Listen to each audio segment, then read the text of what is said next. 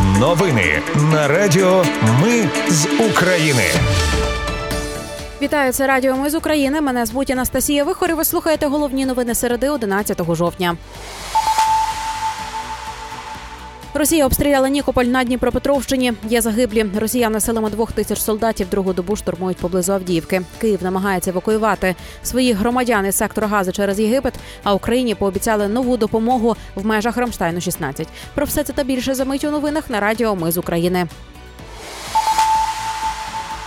Росія обстріляла Нікополь на Дніпропетровщині. Зруйновано гімназію. Двоє людей загинули. Під завалами рятувальники ще шукають людей. Постраждалі працівники школи.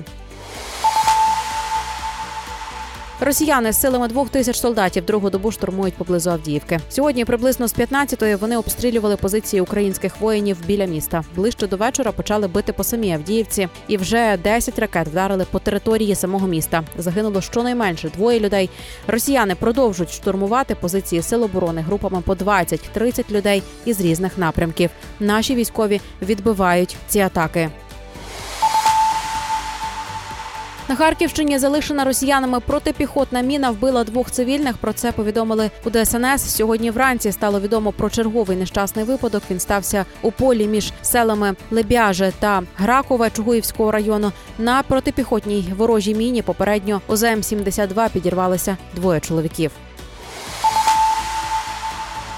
Ворог атакував безпілотником ритуальний транспорт на кладовищі в Херсонському районі. Травмовано трьох людей. Розпочато провадження. Повідомили в Херсонській обласній прокуратурі.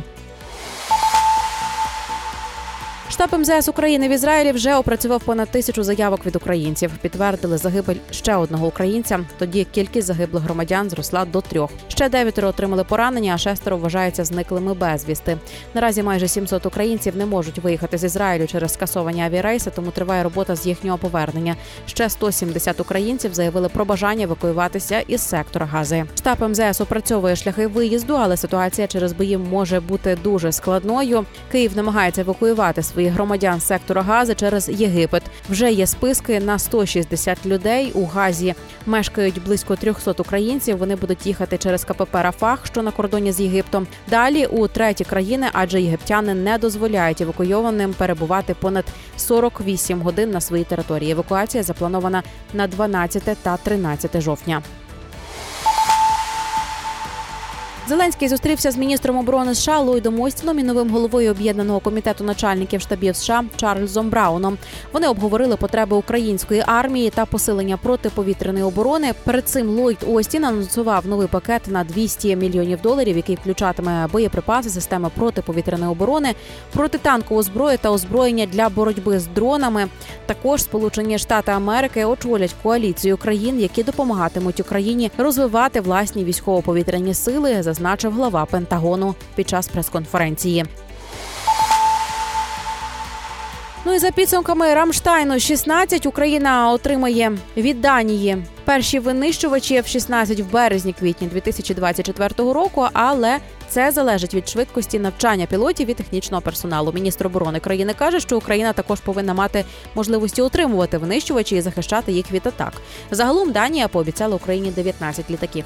Натомість Норвегія виділяє Україні на розмінування близько 17 мільйонів євро. Гроші надаватимуться через профільні організації та систему ООН. А Фінляндія передає Україні 19-й пакет військової допомоги, але взагалі не розголошує його вміст. Відомо тільки вартість 95 мільйонів євро. Бельгія наступного року передасть на допомогу Україні 1,7 мільярда євро. Це податки з доходів від заморожених російських активів. Країна створює спецфонд, з якого гроші підуть на військову техніку і гуманітарну допомогу для України. Антикорупційні органи повідомили нардепу Ярославу Дубневичу про підозру в розкраданні державного газу на 2 мільярди гривень і відмиванні грошей.